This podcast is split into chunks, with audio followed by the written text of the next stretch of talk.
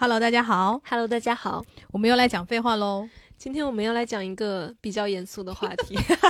严肃吗？有点严。肃严肃，嗯，因为我们今天要讲一个关于造谣，就是我被造谣了。对，因为我觉得就是这件事情还蛮经常发生，因为最主要的就是一句老话，就是造谣不要成本，对，没错。几乎不要成本哈。那种精致的谣言还是需要 P 一 P 图的。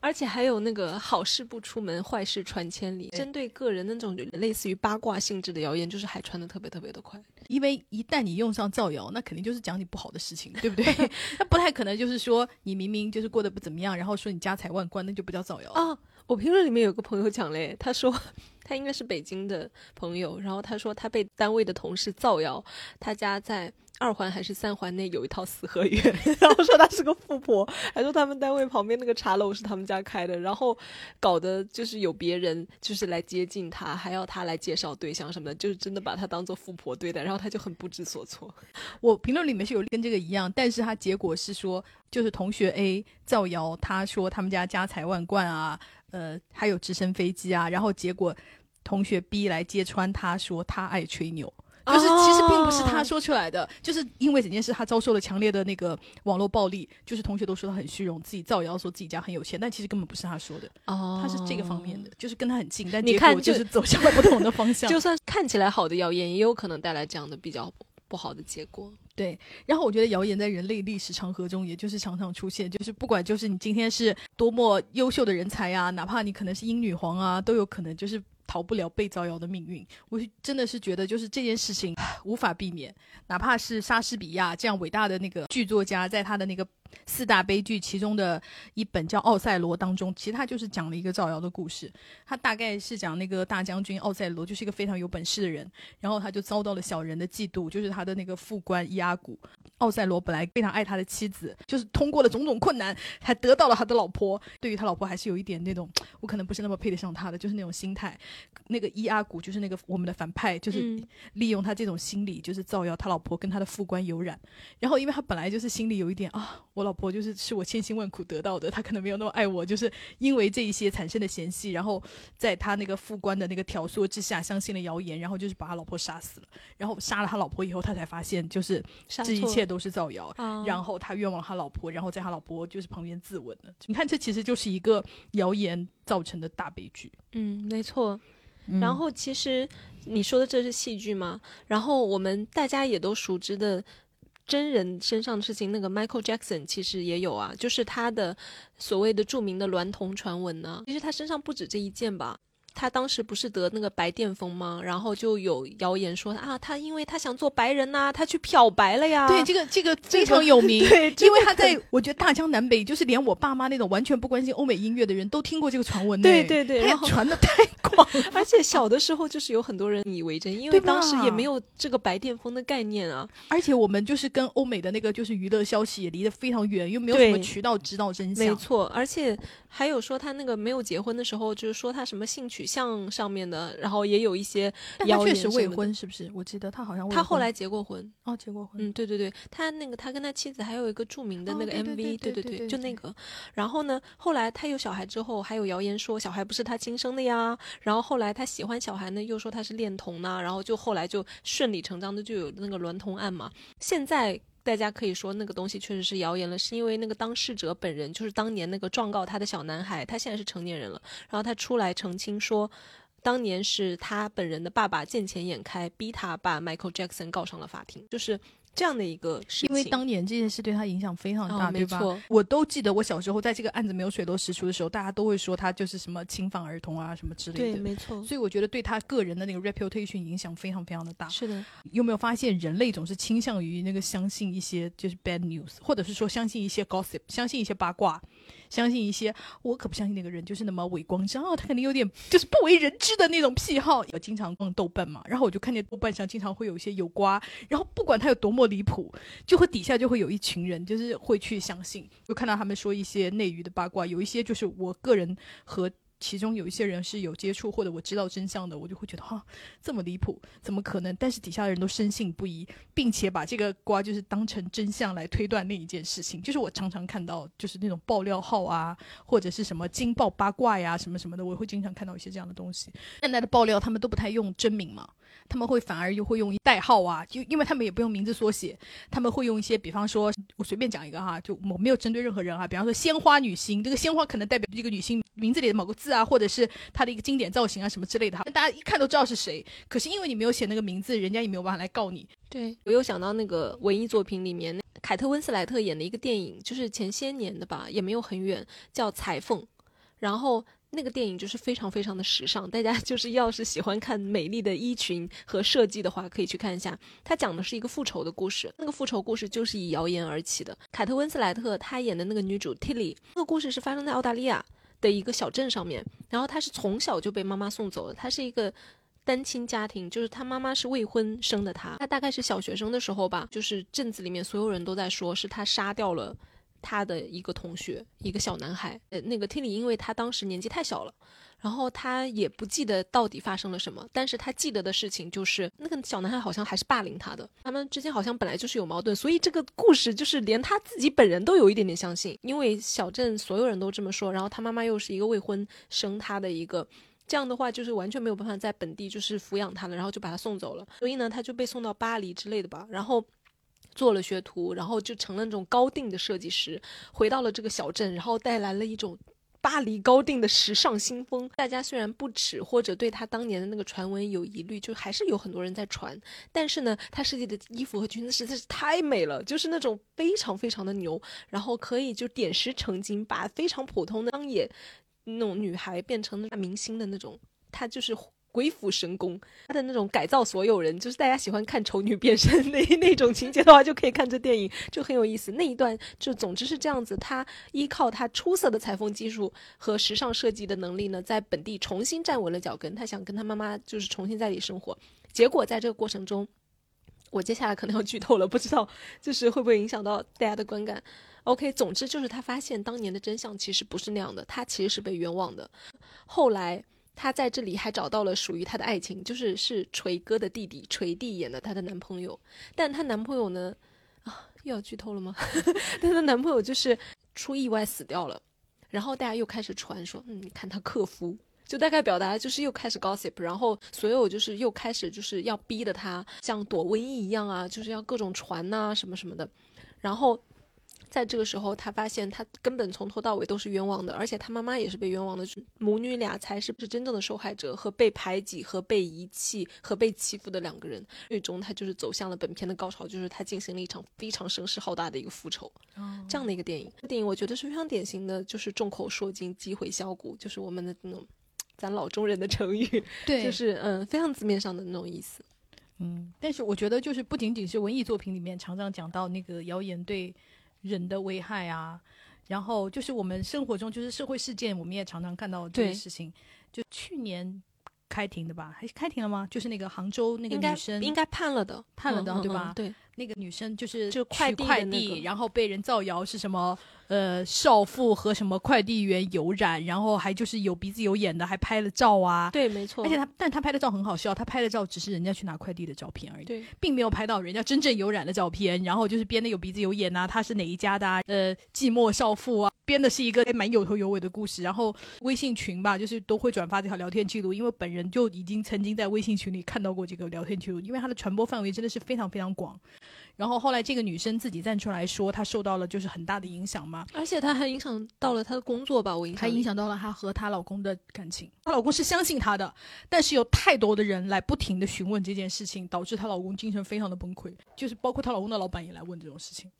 嗯，然后就让她老公陷入了一种。他挺他老婆，然后他老板就是可能会有一种那种，嗯，兄弟我懂你，绿了也要就是那种，好吧，你知道吗？这就就是给人家很大的精神压力，然后害得这个女生好像自己也压力很大。我印象里是他工作反正受到了很大的影响，嗯，包括他的人际关系啊，然后小区里面都都就是什么说他，因为很容易认出是哪个小区嘛，也很容易知道是谁嘛。当然，他非常勇敢的就是提告了，并且好像已经成功了。然后那两个就是闲来无事造谣的人，他们真的是闲来无事，就是这点让我非常的震惊。觉得这种造谣其实是损人不利己，其实你得到了什么呢？你连涨粉都得不到，因为你根本就是一段聊天记录的转发嘛。你说，如果你就是做短视频博主，你专门就是干这种造谣别人，你可能还有一个单纯的目的，就是我要吸流量。你连这个没有，他纯粹就是像那个 村口的那种大爷大妈一样，你知道吗？闲的无聊嚼舌根。我觉得他就是这么简单的目的。所以这种就是更让人觉得不寒而栗，因为你不知道你在干什么事，可能就被人偷拍两张照片，编一段故事放上去。对。那部就是东八区的先生们，就是大家应该都知道这个剧哈。然后里面就有个情节，就是非常的典型，就是张翰饰演的那个男主角呢。他跟女主角，他在情节设置上试图把他们搞成的欢喜冤家的那种情节哈。女主呢是空降到他们公司的 CFO 来了之后呢，确实男主他们的那个项目是有问题的，就是研究两三年都没有赚到钱，所以就说 OK，那把这个项目停掉吧。但是在男主的立场上来呢，你就是为难我嘛，所以男主就对他心中有怨恨。此时他就看到了女主跟他们公司的老总就老板一起在吃饭，然后吃饭完了之后呢，老板大概还给女主看手相吧。当然呢，我们的女主是纯洁的哈，他们两个可没没关系，是男主就是瞎想的。然后男主回来了之后呢，他就开始猜测，你看这个女的，一来我们公司就有这么大的影响力，还把我的项目给掐掉了，那肯定她跟老板是有一腿的呀。这个小构想分享给了他的三个兄弟们，然后四个男的就在那里说，哎呀，一看这个女的就是不简单呐。然后呢，有没有什么办法可以治治她呢？然后这时候他的一个朋友就给他出了个主意。说我有一招，就是有点狠毒，不知道你下不下得去手。我们就可以说，这个女的她就是跟这个老板有一腿，她就是睡上来的，然后到处传播，降低她的威信，这样她就奈何不了你了呀。然后男主就说哇，很有道理。你看，就是他这个情节呢，就是一个非常典型的，就是在职场里面的，我们工作上产生冲突了，OK，我来造你的黄谣。对，尤其是我觉得那个女性在职场上特别特别容易，就是被造这种黄谣，就是不管是你做的好的还是做的不好的，因为原来我们公司有一个前台妹妹，那种家里条件比较好的，然后他有一天背了一个新的 LV 包，我们老板造他的谣，我们老板不是造他的谣，我们老板第一判断就是他被包养了。我说喂，他说新背了个 LV 包，你没有看见吗？我。我们老板就这样子明目张胆跟我说，然后结果我跟那个前台妹妹关系还蛮好的，然后我就直接问他，我说：“咦，我说你最近很有钱吗？你怎么买了一个 LV 包？”他说：“呵呵，我在股市里小赚了一笔，立刻给我自己奖励了一个新包。”你看，很多男的的眼里吧，他看见女的，就是比方说你在网上不是要看到有女生就是自己全款买辆车，底下的人就会说：“哇，你的金主爸爸对你真好。”就是他们习惯性的就觉得女的能得到一些就是比方说不错的物质，那就一定是靠睡的。对，习惯性的给。给女性扣上的这种，比方说就是要找干爹啊的这种帽子吧。对，包括几年前的那个就是非常凄惨的那个路虎女车主就是被烧死的那个新闻，呃，其实是前男友就是恶意的报复她、伤害她，然后就是这样的一个非常恶性的案件。结果这个事情出来了之后呢，大家一看，哎呀，路虎呀，立刻就有人就要传这个谣言说他是。被包养，被包养啦，还是怎么样？靠别人呐，靠男的呀，什么什么？然后后面就是家属在他去世之后非常凄惨，就是还要就是澄清说，我们家的这个女孩，我们的妹妹，她是靠自己的，她没有靠别人，已经被人家害死了，就是还要人家泼这种脏水，而且这几乎像是一种本能的东西。一看到一个女生，她可能物质条件不错，立刻就会有啊，那她这个财绝对是来路不正的，对，绝对不可能是她自己赚来的。可，那你有没有有被人造过谣吗？啊，天哪，这个我觉得大家很多人都会碰到过吧。就是近的不说吧，我小学的时候都有碰到过。诶，课间休息的时候，然后路过了一个我们班和隔壁班，大家就是在那个走廊里面、连廊里面，然后大家两个班之间的人都认识嘛。然后我就看到我们班的一个女生。跟隔壁班的一个女生在那里说：“哎呀，燕窝这个人他是有点病的，他精神有点问题。为什么？我不知道，不是那种跟所有人关系都很好的，就是我大概就是一个班里面，我可能有两三个关系特别好的朋友，然后跟其他人我就是淡淡的。”小学高年级吧，然后我还是 trying to be cool girl，然后 穿的也是黑黑的那种，然后听一些忧郁的音乐，就是我大概就是这样的一个女生。你可能是因为我扮酷什么的，就是揣测了，所以她可能就是不喜欢我，还怎么样的。总之，她在当时在跟别人旁边班的人，我都不认识的人在讲我的坏话的时候，刚好我就路过了，然后我就听见了，然后我当时的反应就是微微一笑，然后我就站到她旁边去看着她她。然后那个女孩就是突然一下子扭过头来看到我的时候，她那那眼睛真的瞪得超大，然后她就非常的无措，就是也不知道怎么办，然后我就笑了笑笑笑我就走了。OK，那你后来长大呢？哦，那个谣言的内容我都已经有点忘记掉了。是我们校内当时有一个类似于于一个树洞的东西，网络树洞。然后当时我被人造谣说一个，反正是就是讲那种不太好听的话。当时还是一个罗玉凤的年代，就是凤姐 横空出世的年代。然后呢，就是把我比作凤姐，还怎么怎么样的。而且他嘲讽的内容非常的不具体。以至于我看完了之后，我就感觉我不知道他要表达什么。大概是这样子的，就是美若天仙罗玉凤。呃，大家闺秀小燕窝，大概就是 大概就是这样，好没有才华的诗哦，大概就是这样的一首打油诗。所以我看完的时候，我就非常纳闷，我就想说，哦，你要说什么？从你的这个词汇表达上来看，他应该是想讽刺我，就是其实是一个小家子气的人或者怎么样。但是我又想，OK，我不是大家闺秀，So what？就是这件事，他这个词儿对我来说一点也不造成伤害。他的这个措辞如此的没有精准打击到我，感觉到他应该跟我不熟。然后我想，那一个跟我不熟的人，他为什么要就是在网上来试图伤害我呢？然后后来就是我们通过一些方式推断，然后通过朋友也证实了，其实他是我好闺蜜的前男友，就他根本就不认识我。但是呢，是个男的，他是个男的，然后他完全就是为了打击我闺蜜身边的所有人，然后我作为好朋友，就是他最亲的人，我就首当其冲，然后他又实在是跟我不熟，所以他只能编排出东西来，编出了这个一个让我莫名其妙，然后就是也没有什么攻击性的东西，但他对我闺蜜本人的那个攻击，嗯，之前我们节目里面讲过的，就是他去图书馆。发那种就是图书相关的短信，然后就是大概就是什么，嗯，离婚不幸的婚姻什么什么，然后发送到我闺蜜的手机的书名的这种，就是非常鸡贼的暗搓搓的这种，哦，我觉得这个好怂，嗯，对，然后我感觉我。遇到过的这种所谓的造谣，很多已经可能因为我们已经是网络一代了吧，就是有发生在贴吧里面的呀，然后有发生在你看这种就是有点校内 BBS 性质上的东西，就是它不再是小学生时候的那种口口相传的那种东西，而是很有可能就是在网络上面它要永久的留下痕迹的那种东西。哦，嗯，你可能以后去搜搜到大名什么的都还有可能搜到，但是啊，因为百度贴吧。我记得就是被大型用了，对对对，也没有被停用吧，但是他被大型整顿了一波，就是很多年前的帖子都已经看不到了。然后我想，天哪，互联网有不永恒的东西，没有有有快照这种 东西，还是会被看到。对，然后我就发现，你看，就是谣言这个东西，它就是因为互联网产生之后，它变得更加容易，以及它更加的永恒。对。而且你知道，原来就是口口相传，它的范围不会有多大，因为大不了就是你们这个学校啊，或者是在顶天了吧，你们这个城市啊。但是如果它上了互联网以外，你就会传到就是大洋彼岸。对，以及你永远都没有办法抹掉它。除非你要求那个源头的那个人把它删掉什么的，但是对于普通人来说，这个其实你连追溯到底是谁说都都是很因为你找不到谁是第一个发的那个人。我有一个就是被造谣的，就是一个大洋彼岸的朋友告诉我的，就是我朋友已经去美国很多年了，是我的一个初中同学，一个很偶然的机会联系上了，他跟我已经失联很多很多年了，问我一些我的近况，但是他问的也是都是我十年前的近况了。他通过你的那个就是八卦，说你干嘛干嘛的，其中就是包含着吸毒。我讲啊，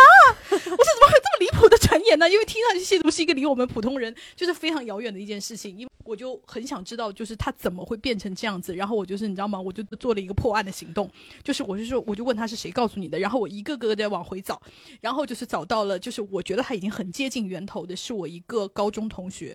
然后呢，有一次我跟他在那个高铁上相遇了，就是我们过年一起回老家。他问我从事的职业啊，然后我就跟他说我在干嘛干嘛，我就是说在影视圈呐，什么什么跟做一些就是娱乐相关的行业。然后呢，他就把娱乐圈等于大染缸，等于会人人会吸毒这件事情画成了 画成了等号，你知道吗？就传承了我从娱乐圈在娱乐圈方面从事这方面的工作，变成了我在吸毒。哦哦，原来是这样子演变过去的。对，因为你猛的应该就说他在吸毒，就是很奇怪，对不对？然后你你看的你看的这个逻辑链，它还是有逻辑的。但是因为本人遭受的那个谣言实在太多了，我有一次还在网上有一个人就是转了一段聊天记录给我，叫做什么网红八卦，里面还包括我的八卦。我心想说，天呐，我已经就是最洁身自好的网红之一了吧？怎么会有我的八卦？然后对于我的八卦造谣，居然是我的公众号每一篇都不是我的我写的，是我的助理写的。而且因为我舍不得就是付钱给我的助理，我还跟我的助理吵翻了，所以我的助理出去就是造谣，啊，不是不是造谣，揭发我，揭发出我是这样一个人。我觉得太好笑了吧？我说这个人是谁呢？就是你可不可以？就是既然有这么样一个人，那可不可以请他站出来？这样子，但是这，但是我就想说，天呐，你们造谣造的就是很无聊，就这个谣言连我都不想散播，就是他不是活色生香的，你知道吗？嗯我还有听到过一关于我自己的谣言，而且它非常巧，是我在哪里听到呢？是我在南锣鼓巷一家咖啡厅听到的，说我的谣言那个人就坐在我们隔壁那一座，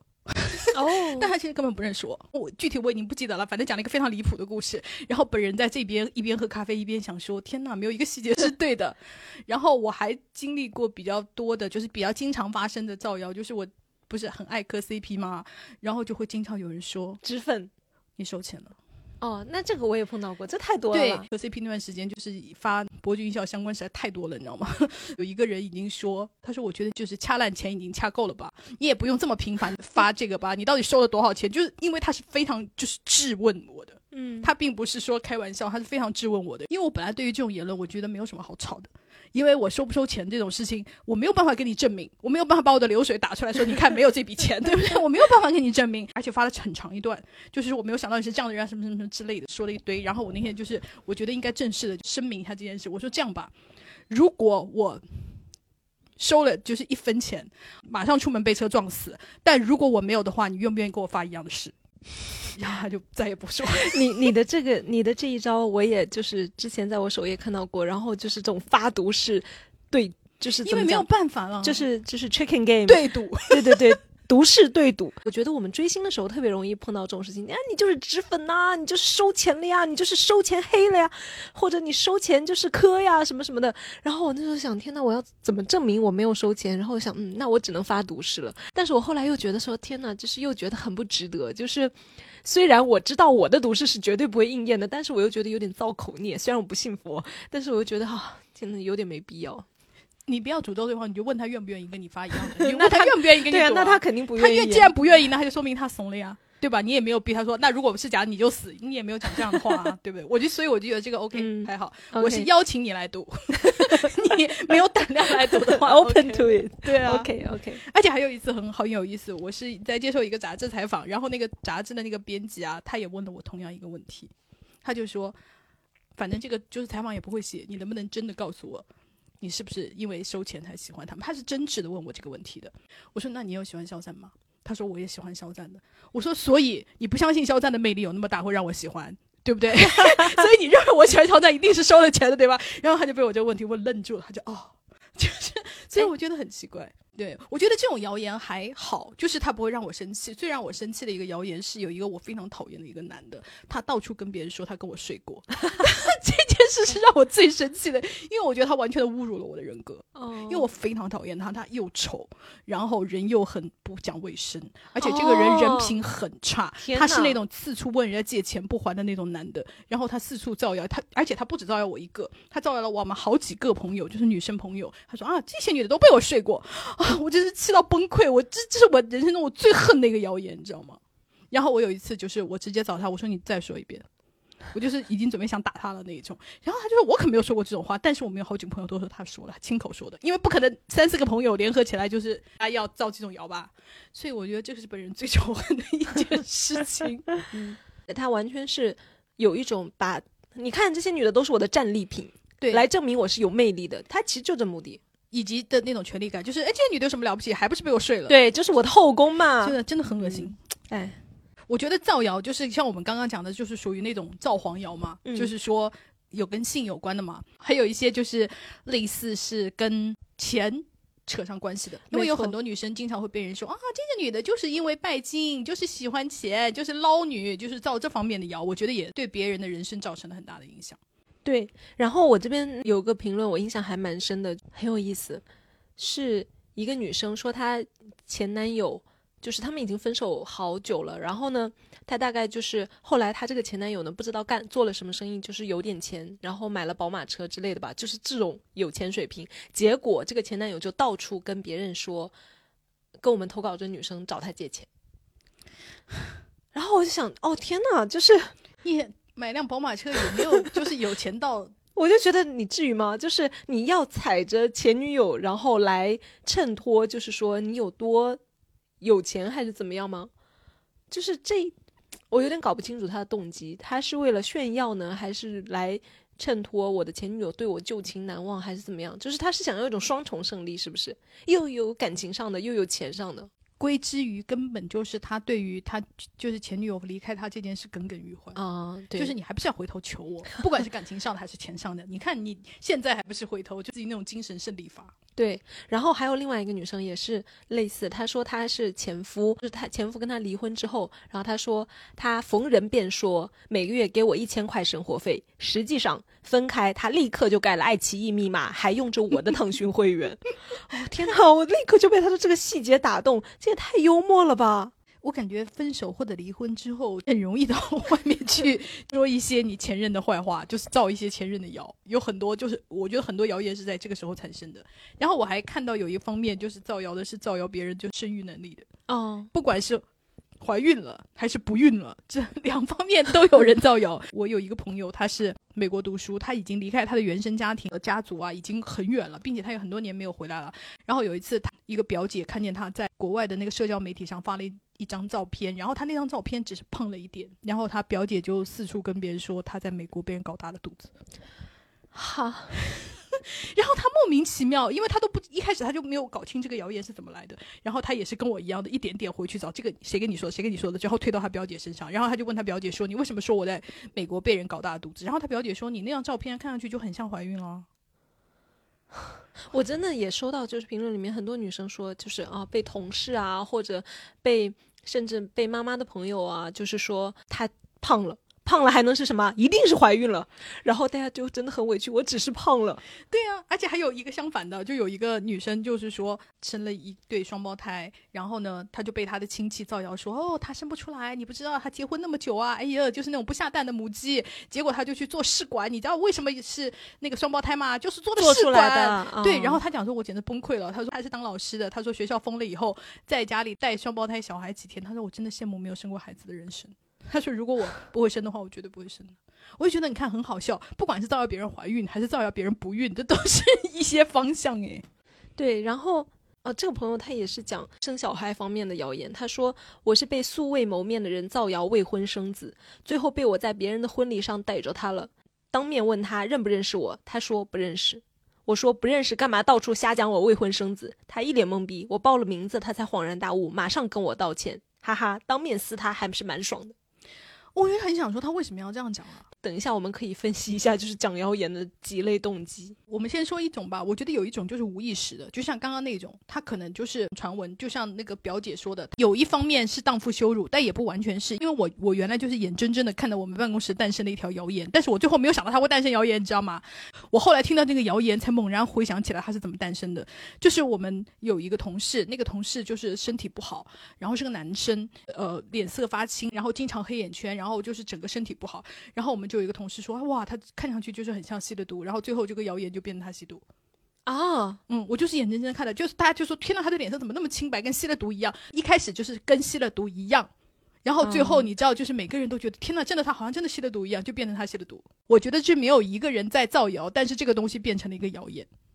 就是演变成了一个谣言。我觉得这个可以归结为叫做以讹传讹。对，就是在传的那个过程中，对对对，以及他没有，就是他和其他谣言的分别，就是它没有一个恶意的目的在里面，它就是就是大家在每个人在传播里面都是这么说，它变成了一个伤害别人的东西。嗯，嗯，和有一些就是你编这个东西就是为了伤害别人，是有一点点区别的。因为有很多谣言，就比方说分手了以后啊，可能对前面的那个伴侣，不管是对前夫还是前妻，充满了仇恨呐、那就会编一些谣言啊。比方说，就是会有说，哎呀，那个那个那个谁谁谁，就是他前妻啊，是什么呃荡妇啊，或者跟很多人上过床啊，或者是什么搞爱搞多人运动啊，就会有很多这样的东西。对，嗯，还有一种我觉得是带有恶意的那种口嗨。我评论里面就有一个女生讲说，她被一个认识十几年的知名深圳 cos 摄影偷图，然后发到了一个摄影群里面口嗨。然后呢，接下来就有另外一个匿名的群友直接造谣说跟我约过，活不错。这个图就被群里面正义的朋友私聊给了这个女生，然后她才知道这个事情，就要来名单挨个私聊，要当天截图让他们自证。那两个造谣她的人就是都都不吭声啊，还怎样的？然后呢？不是较真了吗？然后群里面就另外一个知名摄影就在微博做了一个图，嘲讽他小题大做。结果，然后这个女生就是报警了就没有立案，嘲讽她的那个摄影最后是怎么把这个嘲讽博删掉的呢？是因为他发现他自己跟这个女生是一个同届的校友，给我感觉就是他并不是出于愧疚啊或者怎么样，而是天呐，好像跟我是有点认识的人，所以他就把这东西删掉了。他整个事件就是对方造谣，就是可能初始目的就是口嗨。然后另外一个匿名的呢，也是，哎呀，这这女的我睡过，活不错，她也就是为了口嗨，可能也就是为了口嗨，这个表达可能有点过于轻浮了，就是我就觉得她就是是为了得到精神胜利，我觉得还有一个是为了得到 attention。我有一个朋友是一个同性恋，是一个男生，然后他就是那种肌肉很好的，他的照片被投稿到另外一个就是类似速冻这样子，然后底下就有人说，哦，这个我口过，就截图给我朋友看，然后他就说，这个人我真的不认识，他就点进去看了那个人的，他说这个人我不认识，不可能。嗯，然后你看，就是不仅仅是女性，男性也可能会面对这样子，因为他说了哦，这个人我约过什么什么，因为底下人就很多就说，嗯，放个耳朵在这里，嗯，展开讲讲，嗯，我觉得他只是要一个热评，对我们之前也讲说，有很多人他在网上没来由的编这些。可能都没有办法让他红，然后也没有办法帮他引流。如果你从比如说他要是想红或者想做什么大 V 博主的角度来看，他做的这事情完全是没有什么太大意义的。但是他得到的一瞬间的那个 attention，对，一瞬间的注意力，或者持续一天的、两天的，对他来说都是一个很爽的事情。甚至比如说在微信里面，就是群聊编故事，编完了之后，如果很多很多人传播出去了，他可能也没有人知道作者是他，但是他知道啊，他就坐在你说，嗯，你看你们都在就是传我编的东西啊，他就坐在你暗爽。可能在那个群里面得到了大家的追捧，他也已经很快乐了。嗯可能那个群里面的人就说啊，牛逼牛逼，你看对你发的。我们刚刚其实讲了一种叫做利益，就是金钱纠葛相关的东西哈。另外一个还有是以讹传讹，就是有点无心的。还有我们刚刚讲的那种口嗨那种，我觉得完全是恶意的，以及加上无聊，以及加上想要 attention，就是他想要注意力，对，然后想要被追捧。然后呢，还有一类我觉得就是特别大的一类，就是感情纠葛吧，算是。嗯然后感情纠葛里面其实就有很多不同的角色，有些呢是可能我是直接是爱而不得，然后或者呢是前男女友，就是前任的关系，还有一些呢干脆就是第三方，就是我是嫉妒你，你甚至可能都不认识我。还有一种就是那种什么前男友的现女友，现女友的 前男友，对对就是你知道，就是跟他有隔了一层关系的那种。但是比方说，哈，这他怎么还对他念念不忘啊？然后你知道他就受不了这一种，然后就去上去造人家谣，嗯也有很多就是复杂的情感。我就有朋友，就是她男朋友明明是她男朋友劈腿，然后他们两个才分手。男朋友的现任女友，他所认为的事实就并不是这样。他认为就是是我的朋友就是劈腿劈了这个男的，然后呢就在微博上面经年累月的长时间的恨着我的朋友和一直在挂他。那我觉得百分之九十是这个男的说的。嗯，我觉得也是啊。对啊，百分之九十是这个男的，就是把自己塑造成了一个受害者，获得了同情，以及得到了他的现女友。然后现女友当然就是你知道，我要为我的那个爱人抱不平，因为我看到很多就是呃分了手的男的，就是通常把这个故事描述的他都是受害者。嗯，我觉得还有一种很典型的就是那种饭圈的斗争，因为就是我爱着我的哥哥，然后跟他比方说有恋爱关系的女生啊，或者是合作关系的啊，或者是竞争关系的啊的，不管男女生哈，都他们都对他充满了就是那种。强烈的仇恨，然后就去给人家造谣，甚至我看到就是有一些讲的比较难听的，就比方说某某女星啊是如何红的啊，就是因为靠跟金主睡觉啊什么什么之类的，包括某某男明星啊也是跟金主睡觉啊什么之类的。但是有很多这个完完全全就是没有任何的利益冲突，纯粹是因为我讨厌你，或者是你挡了我哥哥的道，这一些了。嗯但我觉得这一些就是属于这种，就是我看来就是非常的小朋友，就是他特别像那种贴吧游戏，我特别讨厌我那个同学，所以我就是要去报复他，就是充满了低龄感。嗯我觉得就我们刚刚就是讲下来，感觉就是女生被造谣的比较多，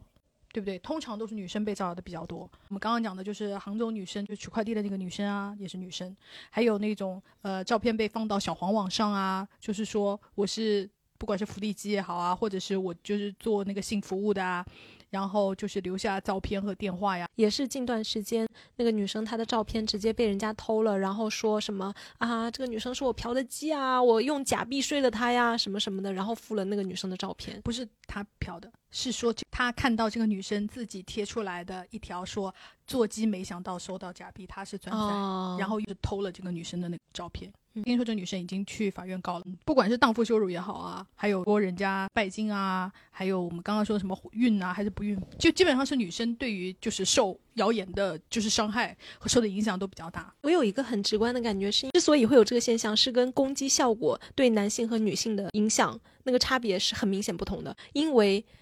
我们的这个社会对于女性道德要求更高，以至于说名誉对于女性来说是一个更重要的东西。你通过造谣诋毁她、伤害她的名誉，更能伤害到一个女生，或者说更容易低成本的伤害到一个女生。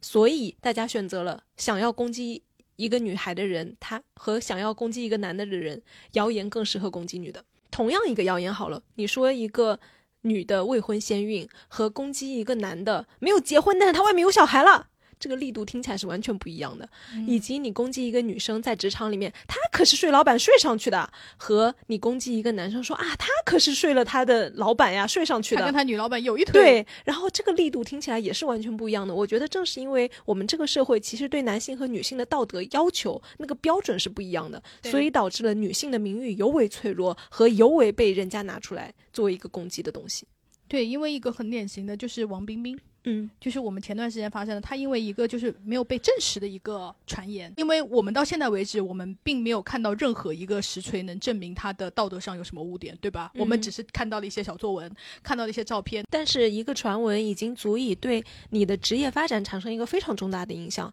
其实我觉得都不用说太多，就我们成长过程中，在学校里面和在职场里面稍微有一些经验的女生，应该是有很明显的感触的。对，我觉得任何一个生活在我们这里的，就是东亚社会的女生 都非常知道，你要是被别人造了黄谣这件事情，就是不要说严重到影响了你的那个生活和职业啊，或者是什么方面啊，随便讲一个，你妈就会过来，就是一棍子就是打断你的腿了，对不对？呃，我被人家造谣的时候，我妈就是觉得我吸毒这件事就是比较离谱，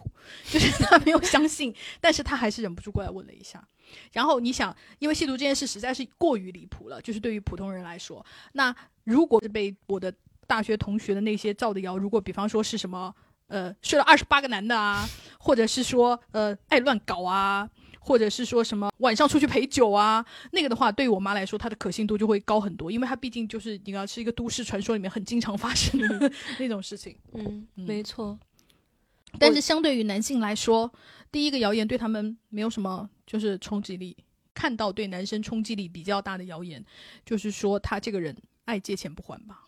就是已经算是比较冲击力比较大的了。但是你看，它并不特别指向一个某个性别，就是比如说你说一个女生爱借钱不还的那个伤害，和说一个男生爱借钱不还，也并没有说伤害男生一定更多吧。对对对，但是你同样的一个黄谣，可能就是哎呀，他可是一个破鞋啦，那很明显就是指向一个女生的，以及一定对那个女生的伤害可以说是更大的，起码在我们这个社会里面，普遍情况是这样子。对，我觉得到现在为止，就是本人所看见的社会热点事件中啊，只有一个是我印象比较深的是男生的，就是那个你还记得吗？有一个女生在呃微博上哭诉说那个男的诈骗还是干嘛，然后结果公安机关立案侦查了以后，发现是他卖假的手链给人家，然后被人家发现，人家让他退钱，他就是不肯退钱，然后就是上网说他是。跟踪他还是骚扰他还是什么诈骗他？我印象中唯一是针对男性，嗯，的一个一个谣言，然后其他的我们所看到的，包括刚刚说那个，就是说人家是座机啊、收假币啊，还有是前段时间那个校园卡，对，没错，说什么大一新生学妹什么什么校园卡掉了，他捡到了，然后嗯他就是加了人家的微信，然后结果那个女生就说：“你不要骚扰我了，我有男朋友了。”就是还就是什么找男朋友和室友集体来骂他什么之类的，结果被证明也没有被证明了，就是是他自己承认了。他印象里面是有帖子说，那个帖子应该是知乎吧，然后他后来就是说在知乎里面自己说啊，就是我编的。那我不知道，我只是看到大家在打假，嗯就因为他一开始说是交给阿姨嘛，然后我看到那个学校的学生说他们特意去求证的这件事，他们问了那四栋楼女生宿舍没有一个阿姨就是收到别人捡的那个宿，嗯，就是而且还有人说什么新生卡的卡面长什么样子，就是有很多人从各个角度来破这个。对对对，而且嗯还说你捡到的校园卡你根本不可能加到别人微信，因为上面不会写就是电话号码，嗯，所以反正就是至少不能证明这件事是真的，这也是针对女性的。所以我就觉得，就是整个谣言的受害者，应觉得大部分的受害是女性。它从目的上来说和影响的程度上来说，就是及在网络上面的传播的，就是频率上来看，整体都是女性的更多一些。然后我我觉得我们对此有什么办法呢？我觉得可能我们要打破对于男女道德要求的双重标准。对，我觉得这是一个比较根本的办法。我觉得还有一个就是，当然这个方法可能离它比较远，但是嗯是一个解决的途径，那就是不要给女性上牌坊。嗯，就是我们抢占道德低地，我老实说，不要抢占道德高地，要抢占低地。就是当女生被造滥交的黄谣的时候，我们要集体站出来说，那又怎么样呢？多睡几个人有什么问题吗？嗯因为我觉得只要你不存在，就比方说你没有在婚姻关系中，你没有在 relationship 当中，一个女生她是一个单身的成人，在她自愿的情况下，她多睡了几个男的，有什么了不起的呢？大家就是摆出这样的态度来说，我觉得对于就是造谣这件事情啊，就会缓解很多。就比方说，造谣的人就会发现这件事没有用了，对，他就不会去造这样的谣，因为谣言通常都是你知道怎么讲呢？它非常的有故事性，然后人类就是天生热爱凶杀、色情。就是暴力的那个天性，就会不由自主的被这个东西吸引住。我觉得这个不分男女哈，人类都会被这个吸引住，所以你就会忍不住的就去传播这一个。所以我就觉得大家能够在传播的过程中，就是至少稍微求证一下吧，就是不要，比方说你听到一个很离谱的事情，你就讲的不经求证的，就是传播它，嗯这就是不认识很八卦的人。但是我就尽量想说，好，那我们就控制在比方说私人范围内，大家小小讨论一下，不要就是 不经求证的传播。网络上面就是针对女性的这些啊诽谤啊这么多，我觉得有一个很重要的原因，也是因为网络其实是现实社会的一面镜子，它其实来源于一个整个社会我们这样的一个男权社会的它的厌女思潮，它确实就是如此的严重，嗯它其实反映了一个我们的社会的现状，就是大家很热爱去诋毁女性，以及呃这样的就是厌女者，他确实就是以做这样的事情为乐。以及他要特意制制造一些这样耸动的新闻，让大家看，你看女的就是这么贱，所以我们要打倒女的，因为有很多男生他。他造谣的目的就是为了你知道，我们男同胞要团结起来。你看，女的就是会骗我们的钱，女的就是要敲诈我们，他们每个人不要一百万彩礼，就是不会罢休，就想要榨干我们。我觉得很多男生就是会选一些不认识的陌生女网友的照片来做一些这种耸动的新闻，其实是为了这样的目的。对，然后我评论里面就有一个女生，她说上学期大三被一个讲话不超过三句的男课友截图我朋友圈和正脸照片挂在孙孙校川吧，把学校专业也挂了，说我是他前女友，说我打拳被荡妇羞辱了一百多层楼，告到他们院长那里去也只会和稀泥，告诉我没法处分，最后写了个道歉信，草草收场，毫无来由，纯纯恨女的一些行为，从此对我们这逼学校（括号 Top 九八五）彻底绝望。我觉得这个就特别符合我们刚刚讨论的，就是一些标准，就是首先他们讲话不超过三句话，可能也就是打过照面，然后人家就要说啊，这是我前女友，或怎么怎么样，然后要把他挂他的正脸照片，就是让人家去荡妇羞辱他。What's the point？就是厌女，确实就是恨女。嗯，嗯，他就是要树典型嘛。其实这就是一个非常典型的，我要树典型，引起注意力。这些行为背后驱动的动机是非常的低级的。我大学的时候，我有一个室友被人造谣，这个这个谣言更离谱。这个谣言其实跟她本人根本没有关系，因为是她男朋友跟他的朋友之间产生了矛盾，然后呢，那个男的就利用他来造谣，就是说谁谁谁的女朋友我睡过，下面很黑。就是造谣造到她身上来，但原因是因为她跟她男朋友，就是我那个大学室友的男朋友有矛盾。后来她男朋友就是听到这个谣言以后，就是跟那个男的打了一架。你看，这是男人之间的矛盾，妈的也要算到我们女的就是头上来。背后的逻辑也是非常的厌女和典型的，就是为什么呢？我来污蔑你，你被绿了，然后我因为财产被我玷污了，这个其实是一个，因为它的大前提就是女的是物品，从属于这个男的的，所以我只要把你的物品搞坏了。我就是我就可以伤害到你，所以呢，我就侮辱你的女性亲属，侮辱你的女朋友，侮辱你的妈妈，然后从然后这样来达到一种我的精神胜利，然后对方也确实会被激怒，因为大家潜意识的大家是承认这样的准则的。对，所以我就觉得天哪，就是我们女的也太无辜了吧？这件事跟我们有什么关系呢？你们两个人如果有任何不和的话，你们就是互相造谣吧，也不要也不要惹到一个无辜的女孩身上吧。对呀、我觉得刚刚就是你说的那个，她的男客友给她造谣的那个，学院通常不会把她当回事。如果我觉得你自己就是非常的嗯在意，他对你的伤害很大的话，你不妨考虑取证，就是留下他造谣你的证据，或者是你去找他对质也好啊，你是可以找律师去提高的。一旦事情进入到法律程序，那学校可能会重新考虑对他的惩罚。我评论里面也有很多朋友提到了他们是怎么处理的哈。这个女生她说，高中的时候因为胸围的事被造谣。天呐，我我猜应应该是他胸比较大吧，比较大，对，然后这这也属于荡妇羞辱的那种非常典型的情况。然后他说，我想办法找到了话题源头，直接当面说，我不管你怎么否认，从今以后我再听到，我全算你头上，生活从此清静了。我记得那个《傲骨之战》呢，第一季里面你还记得吗？那个女主角就被她的前男友造谣，他们家不是因为她爸爸就是庞氏骗局，呃，她又是个女同性恋嘛。哦妈呀！然后对，嗯然后她前男友网络上发了很多她的那个假的新闻，然后她当时采取的是什么办法呢？就是她同样也造她男朋友的谣，对说她男朋友是电脑里有什么就是儿童色情漫画什么的，然后她男朋友就被她老板给 fire 了一次，因为他是个摄影师嘛，对所以我就觉得，你看，每个人有每个人的方法，但是我的意思就是不要做一个被宰割的小羔羊，这样子你就很容易会被人家盯上。我这边也有一个朋友，就是讲到他说看到一个博主有人匿名造谣他，他就说对方嫖娼被抓了，对方因为匿名不敢自证，博主就各种添油加醋的说被造谣解释是没有用的，只能比对方更狠。但是你也要小心被人家告。对 我，我有时候就觉得很无奈，这就是一种怎么讲，就是关在笼子里面，然后大家互相咬的一个局面。对，但没有办法对。但是我是觉得，就是一定要注意法律风险了。对然后这个女生呢，她是这样，她说上大学的时候，有天中午回宿舍，听到宿舍人说隔壁班的一个女生打听我有没有另一个 QQ，因为有人在她 QQ 空间用小号骂她，她怀疑是我（括号好幼稚）。我听完就打电话给这个女生，问她你在哪儿呢？她说我在食堂二楼吃饭。我说行，然后去食堂找到了他，我跟他说。如果我要骂你，我会这样当面骂你，你明白了吗？很不错。然后天呐，我就觉得天呐，女王行为，这些女生就是给我印象特别深刻，就是她们全部都是正面刚，就是正面跟对对方对峙处理这件事情，尤其是面对面的时候，看着对方眼睛的时候，有些话其实不敢当面讲的。嗯有很多时候，那个谣言传播，恰恰是因为他在网络的另一端，他不把你当做真实的人。我中学的时候，就是也被人家在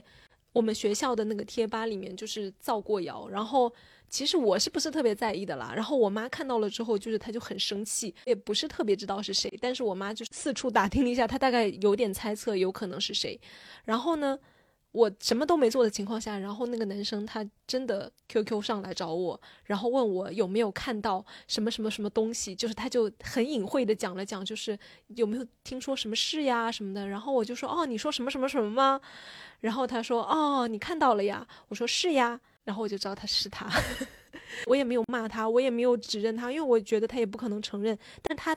来套我的话的那个态度，让我感觉到他非常怕我确认了之后我对他怎么样。当然，可能是也是因为他嗯当时造的那个谣，比如说有点类似于骂我，呃，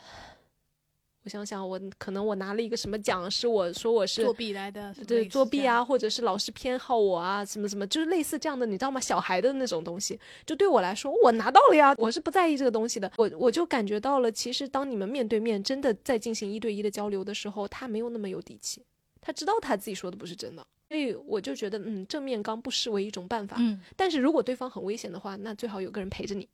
嗯，嗯或者是说对对方可能根本就不是你身边的人，那就很麻烦。对，嗯没错就是你没有办法找到他，就更嗯很讨厌。是，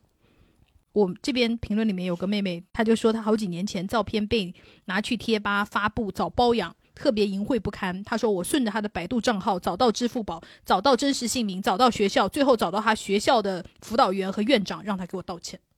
啊，真不错很。不错。嗯嗯，大家就是要有，就是我觉得你不用每一样哈，就是有、嗯就是抓一个典型，对对，抓到那个那个，就是把这件事，大家就会至少会觉得你不好惹。对，而且那个我评论里面还有朋友就大概就是说，就是有认识的学姐就是被造谣了之后，把对方给告了还是怎么样，以后别人再提起有这件事情的时候，他就会说，你知道上一个造谣我的人怎么样了吗？我把他告了，而且我赢了。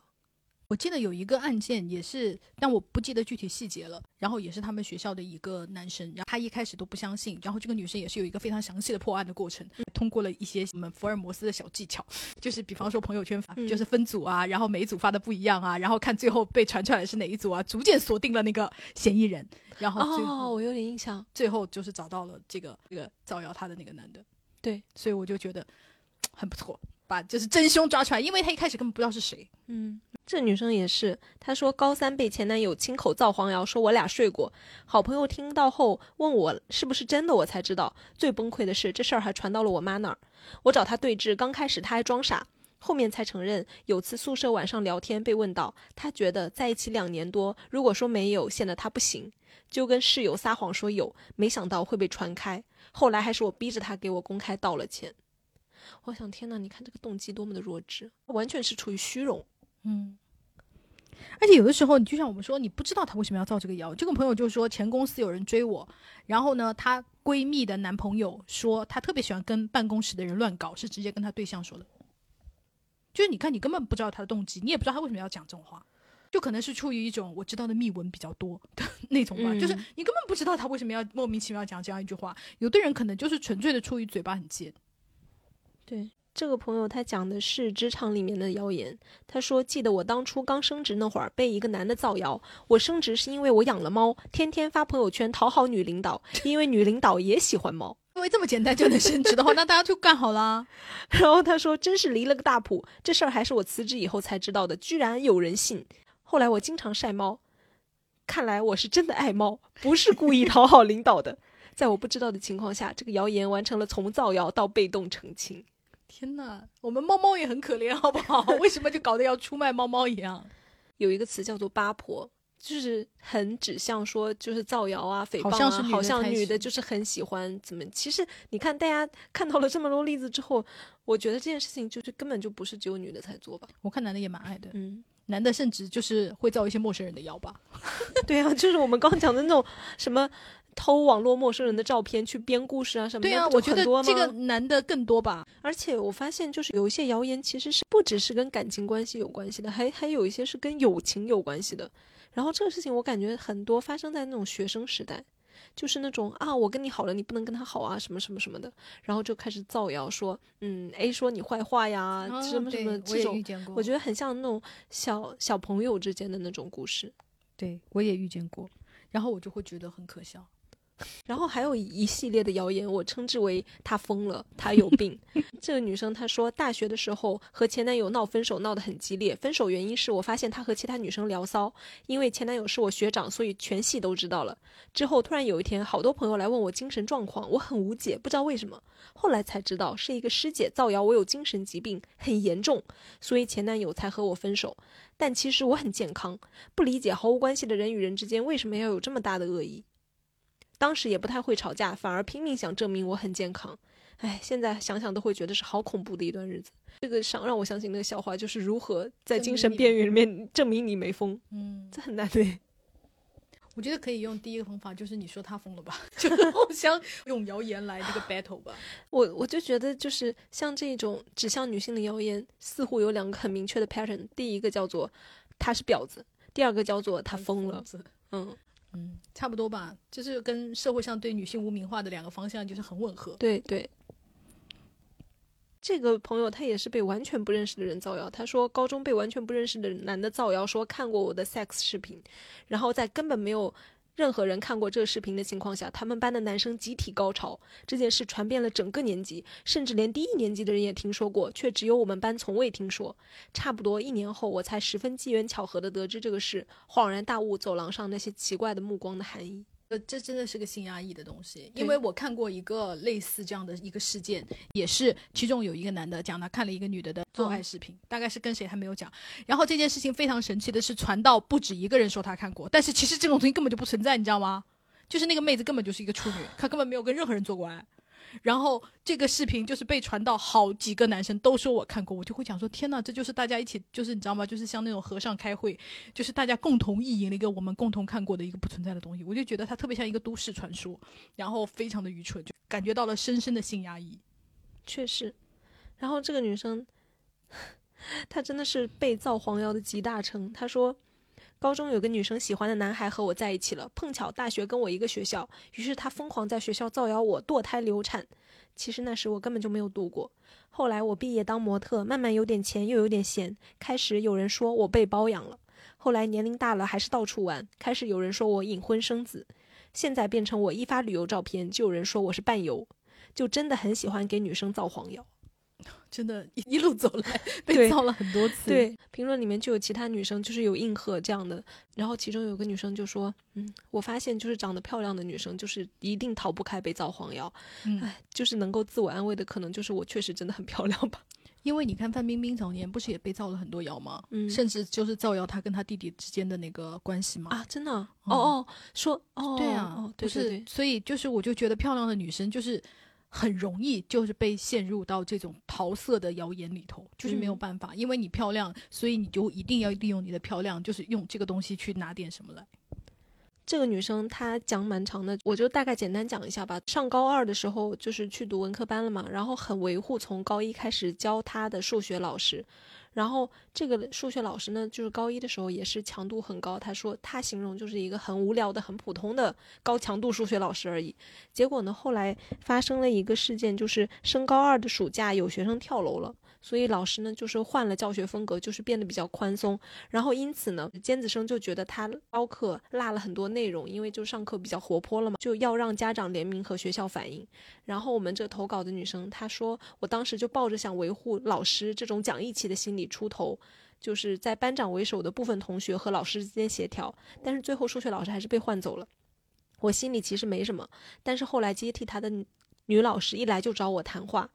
我本来数学就不太好（括号中考数学就不及格），但他说我态度不端正什么的。当时我数学瘸腿，然后还在班里保持山东一本线边缘的状态，真的已经是学生时期最努力的时间段了。但班主任开班会，在全班面前说我数学是幼儿园水平，我就去当美术生了。后来毕业好久之后，我妈跟我说，当时班主任跟她打过电话，说我和数学老师搞师生恋。数学老师当时孩子都上幼儿园了，怎么说呢？感谢我妈没有在我高考之前跟我说这件事，没有听信班主任制造的谣言，不然剩下的高中岁月我没法再看高二班主任的脸继续学习。对我的影响就是，我从没想过要考教资或者当老师，因为我知道不是所有人都配当老师，我害怕自己的言行举止也影响学生。哦，这老师好恶劣哦。对，我觉得这这就是非常恶劣的揣测，就是因为他维护数学老师。对啊，而且你真的是造小孩的黄谣，人家是未成年呢。对啊，深刻的这个女生，她让我印象深刻的是她的被造谣之后，对她造造成的后果比较严重。她说她是小学的时候就本来是一个很外向、很爱画画、很活泼的小女孩，有一个她以为就是关系很好的女孩，就是到处造谣说。我的好成绩是老师给我篡改出来的。更可怕的是，她到处说我是狐狸精。虽然很讨厌这个形容，但是小学的小孩知道这是什么吗？后来他还在学校的贴吧专门开了个帖子骂我，我知道以后很难过。这个帖子里好多人骂我，我第一次知道原来大家都不喜欢我。我妈很生气，带着我上她家，想和她家长理论，但她家长开了门不让我们进去，就把我们晾门口，又自己去干自己的了。后面事情怎么收尾，时间太久我也忘了。这个事情其实放到现在已经大学毕业的我身上不会 care，但是对小学的我造成了毁灭性的打击。我现在很害怕和人说话和交朋友，恐惧和男人接触，甚至单独讲话会因为太紧张，呼吸性碱中毒。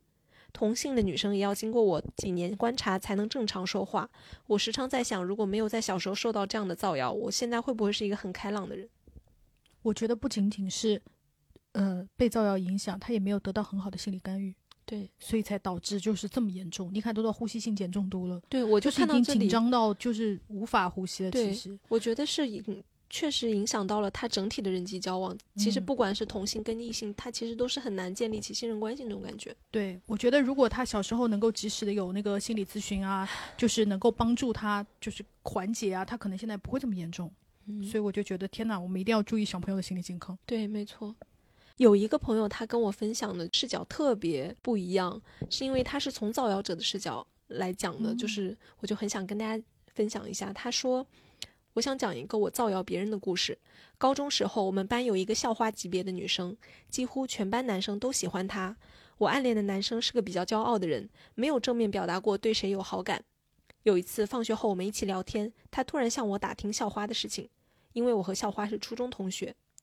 刚刚开学不久，其他人都和他不熟。我一瞬间恶念丛生，就暗示他校花放学会和不同男生回家。后来这件事情不知道怎么传开了，校花来问我为什么这样说，我只能用谎言掩盖谎言，说是初中的时候听到另外一个女生说的，然后说他谎称的那个女生是初中的时候跟校花就交恶的一个女生。然后呢，再后来他们有没有当面对质，我不知道。但这个谣言越传越广，校花也一直频繁换男朋友，越来越多的人相信这个谣言。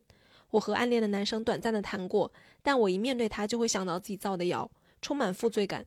现在过去这么久了，大家也早都失去了联系，只想把这件事告诉燕窝。当年的造谣是我做错了，只希望没有对他造成太大的影响。我也问他说，有没有想过澄清一下？因为其实从他的叙述来看，他是蛮后悔的嘛。然后他说，其实刚说完我就后悔了，但谣言传得太快了，我也想不出怎么澄清。更担心的是其他人会怎么看待造谣的我。而且谣言最盛的时候，我和喜欢的男生在一起，我根本不敢去面对这件事，每天都很害怕他发现是我在造谣，重伤校花。当时就觉得像是偷来的男朋友。忍不住设想，如果我没有造谣，是不是他就会继续喜欢校花？我也可以坦继续坦坦荡荡的暗恋他。其实这也没有什么不好。你很难说他有没有影响到校花的人生。对，尤其是看他后面说他频繁换男朋友，就是有一种反正你们都这么说了，对，听上去好像确实被影响到了。但是希望，唉，希望这个美丽的就是漂亮女孩不要被这件事情影响到后面的人生了。嗯，而且。我觉得从他的这个视角来看，看造谣者他的心理，就是但凡你内心就是不是完全的无良的哈，其实还是有心理压力的。可能一开始你讲的那个谣言，只是一件不是那么大的事情，或者你没有预期到它会变得影影响范围非常广，然后到后面瞬间就是滚雪球一样，越滚越大，越滚越大，你越来越没有办法承认的时候，从这个。女生的情况来看，就是她确实可能因为撒了这个谎，她得到了跟喜欢的、暗恋的男生交往的机会，但是在这个过程中，她其实是痛苦的，她每天都很害怕，她觉得这像是偷来的。因为你看，没有一个人从中间得到了好处啊。嗯，不像在网络，网络就是你还可以找到那个源头，他还可以就是公开道歉，就是因为很多人能看到嘛。嗯，那如果就是像这种口口相传的，那第一个人说啊我开玩笑的，那可能只有第二个人听见了，第二个人他不一定会把这个他是就是谣传的这件事再传出去，那他其实是无法控制这个谣言的传播的。谣言可能一边在越滚越大，你这边就算说啊我就是乱说的，对他已经于事无补了。觉得就是在传播一些个人私事方面的事情的时候，大家真的是谨慎再谨慎，因为话说出口真的是覆水难收。你看，就算这个女生她再后悔也没有办法了，因为话已经讲出去了。嗯，所以就是尽量本着不要伤害别人吧，除非还是真实的，你能证明还是真实的，或者你亲身经历过的。我觉得，就比方说，确定某某某对你造成了伤害或者是骚扰，那你可以去。说，那如果比方说你听来的，你觉得啊，你推测呀，或者是他很大可能呢，尽量不要讲，或者就是朋友之间小范围，对，就是然后大家都在 二次传播的时候，可能都要再谨慎一点，或者讲的时候也要明确的讲，这只是我的个人推测，对，或者就是希望你朋友不要往外讲，就是你跟朋友说，我跟你说，就是希望你不要往外说这样，但其实也很难哈。对啊，天哪，我我。讨论到这一步的时候，我就觉得我们人类真的就是有这种传谣的劣根性，真是没有办法。所以我就觉得，就是虽然我们大家就是非常在呼吁不要去造谣，然后造谣别人，但是我觉得还是很难避免被造谣。嗯，尤其是你看，我们刚刚聊过，基本上呃留言的朋友也好啊，还有我们两个人本人呐，还有我相信现在就是在听这一期播客的很多朋友，应该也都遭遇过被人造谣这件事。我们可能就是没有办法。完全的杜绝别人对你的造谣，但是我觉得就是刚刚有一些朋友提供的如何处理的方法，我觉得很好，嗯，至少能够在某些程度上可能帮到你。尤其是我刚刚听到那个女孩被造谣，因为影响了她一生，包括她以后的人际关系，那个我就是非常心痛。如果可以做到的话，就是和对方正面刚，你不会损失什么。其实他才是那个做错的，他才是那个心虚的人。没错，而且我觉得我们作为旁观者，就是不作为当事人哈。如果你听到当事人的一些澄清，然后在你所知的信息范围内，你意识到你可能参与到传谣了，你尽可能的把你所知道的新的正确的信息传递给你的朋友。我们也要做那个在自我纠正的那个链条中的其中一环。对，以及就是我觉得任何黄谣，它只要不涉及到，就是比方说不违法犯罪。的任何黄谣，我觉得都可以站出来维护别人。就是比方说，你听到说啊，你知道吗？那个叉叉叉很爱睡男人，你完全可以站出来说，那又怎样？对，就是你不要成为说啊，真的他是个荡妇，就是不要成为一个就是顺着那个谣言走的。没错而且不管那个人是谁，你认不认识，你都可以站出来说他爱睡男人或者是爱睡女人，怎么了呢？就是女同性恋哈，我是指。就是我觉得，就是谣言这件事情之所以能够重伤到那么多女性，还是因为社会对于男女的道德标准是双标的。就是我们来解构这个双标。对，嗯，就是因为这，我觉得这种态度对于就是对女性伤害的荡妇羞辱这一块是很好的一个抵抗。像在这种谣言或者像这种留言的现在的讨论，往往出现在一个群里面，而一个群的那个氛围和那个舆论其实是可以被影响的。当一个人出来说啊，你知道他怎么怎么睡男人呐、什么什么，他在讲这些东西的时候，然后你出来说，那又怎么样呢？你可能就可以跟那种牌坊那一挂的言论和想法形成一个对冲。然后其实有很多人，他其实是旁观者，他还没有决定好，说我到底要导向嗯打倒他，对对对还是说那又怎么样呢？关我啥事儿呢？然后这时候，嗯如果有人站出来说那又怎么样呢？好像也不关我的事吧？他爱怎么样怎么样啊？他又没有伤害到别人。你可能说出这样一句话，你就扭转了那个小小的舆论场里面的一个风向。我觉得得这个也是很重要的。对，我觉得这种就是非常好，就是我们为每一个素不相识的女性 来稍微力挺她一下。对因为力挺。别的女生就是力挺你自己嘛，因为我们也是女性当中的一员嘛。好，那我们这一期就到这里喽。希望就是每一个女孩都能够就是勇敢的为自己，也为他人抵抗谣言吧。好。好，希望大家尽量免受谣言的侵扰，快乐生活。好，那我们这期到这喽，拜拜，拜拜。